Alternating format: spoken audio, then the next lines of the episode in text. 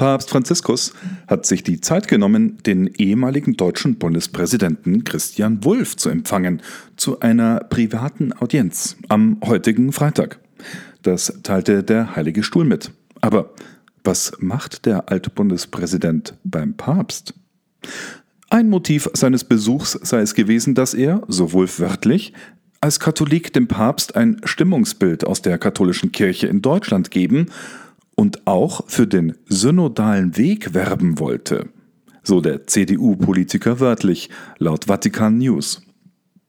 Offiziell gemeldeter Anlass für die für viele Beobachter doch sehr überraschende Audienz war übrigens, dass Wulff in seiner Eigenschaft als Vorsitzender der Deutschlandstiftung Integration den Papst habe treffen wollen, hieß es. Deshalb habe man auch über die Enzyklika Fratelli Tutti und die Integration junger Migranten in Deutschland gesprochen, die Franziskus wiederholt gewürdigt hat.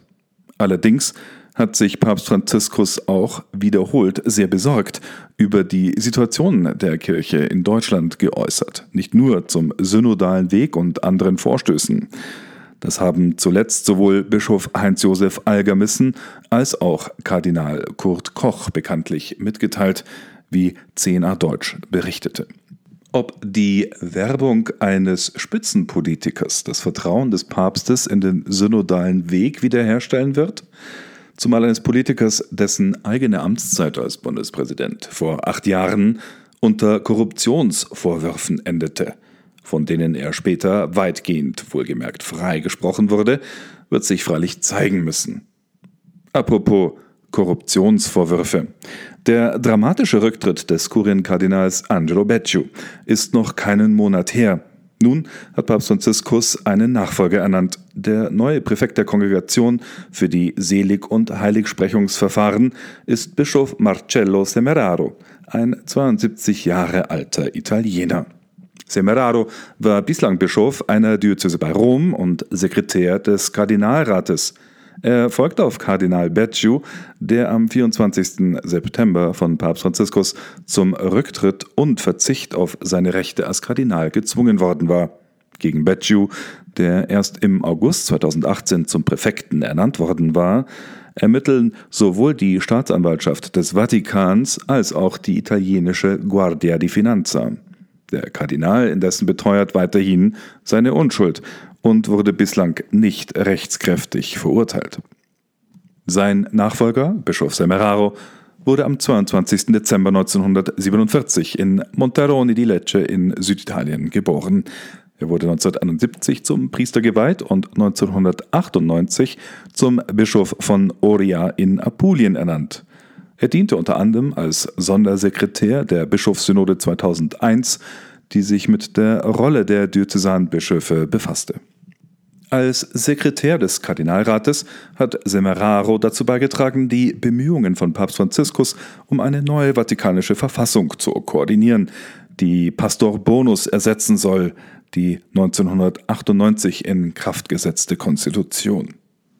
Für diese Berater, die zuerst K9 und dann K6 genannt wurden, hat Papst Franziskus gestern auch ein neues Mitglied ernannt – Kardinal Fridolin Ambongo Besungu von Kinshasa, der Hauptstadt der Demokratischen Republik Kongo. Der 60-jährige Kapuziner leitet seit dem Jahr 2018 die dortige Erzdiözese, die mehr als sechs Millionen Katholiken umfasst.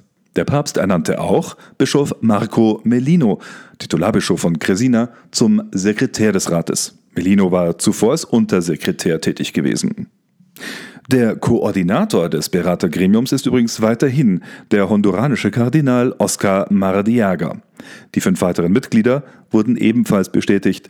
Bei den fünf Kardinälen handelt es sich bekanntlich um Pietro Parolin, den Staatssekretär, Sean O'Malley, Erzbischof von Boston, Oswald Gracias, Erzbischof von Bombay und Giuseppe Bertello, der Präsident des Gouverneursamtes des Staates Vatikanstadt sowie, last but not least, Reinhard Marx, Erzbischof von München und Freising.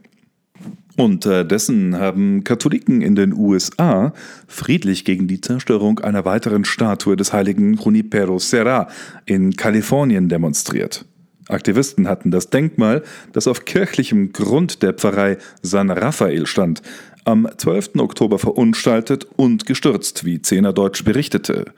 Der Pfarrer von San Raphael, Pater Kyle Foller, betete mit den Gläubigen den Rosenkranz und eine Bußlitanei, Erzbischof Salvatore Cordiglione von San Francisco wird zudem morgen, am 17. Oktober, Exorzismusgebete am ehemaligen Standort der Statue sprechen.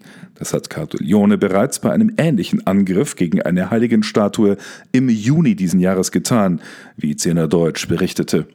Nach dem jüngsten Angriff in San Rafael hat Cordiglione die Herrschaft des Pöbels angeprangert, die dazu geführt habe, dass die Statue des Heiligen geistlos verunstaltet und von einem kleinen gewalttätigen Mob gestürzt worden sei. Cordiglione weiter, ich zitiere, diese Art von Verhalten hat in einer zivilisierten Gesellschaft keinen Platz. Zwar hat die Polizei glücklicherweise fünf der Täter festgenommen, aber was als nächstes geschieht, ist entscheidend. Denn wenn diese als kleine Eigentumsdelikte behandelt werden sollten, dann geht das am Kern vorbei. Die Symbole unseres Glaubens werden jetzt nicht nur auf öffentlichem, sondern auch auf unserem eigenen Grund und Boden, sogar innerhalb unserer Kirchen angegriffen. So Cordiglione am 13. Oktober. Der heilige Junipero Serra, der im Jahr 2015 erst von Papst Franziskus heilig gesprochen und als Wegbereiter des Glaubens gefeiert wurde, war ein Franziskaner-Missionar aus dem 18. Jahrhundert, der neun katholische Missionen auf dem Gebiet gründete, das später Kalifornien werden sollte. Viele dieser Missionen sind später Zentren großer kalifornischer Städte geworden. Serra half tausende kalifornische Ureinwohner zum Christentum zu bekehren. Aktivisten haben ihn als Symbol europäischen Kolonialismus verurteilt. Historiker und katholische Kirchenvertreter, darunter Papst Franziskus und Erzbischof Cordiglione, widersprechen. Serra war ein Kämpfer für die Ureinwohner, sagen sie, ein Wegbereiter christlicher Werte und ein Verfechter der Menschenrechte.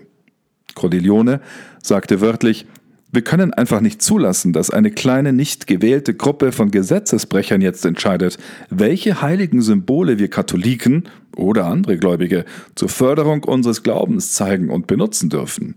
Es muss aufhören.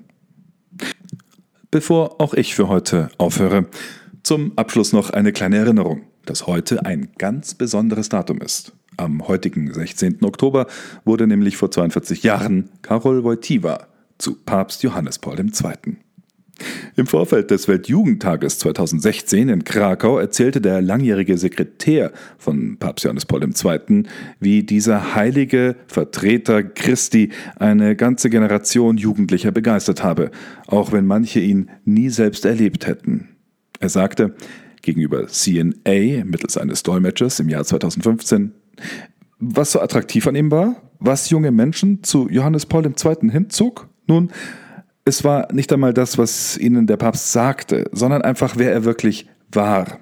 Der Papst liebte die Jugendlichen. Er verstand die jungen Menschen, die die Wahrheit und die Schönheit suchten, so der Kardinal. Und er konnte Antworten auf ihre Fragen geben.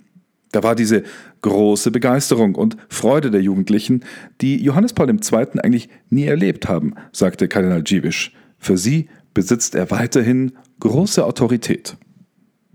Genau diese Autorität in der Lehre will jetzt ein neuer Aufruf an Professoren und Akademiker in aller Welt verbreiten und vertiefen helfen. Mehr zu dieser Initiative finden Sie natürlich auch auf unserer Homepage www.zehnerdeutsch.de.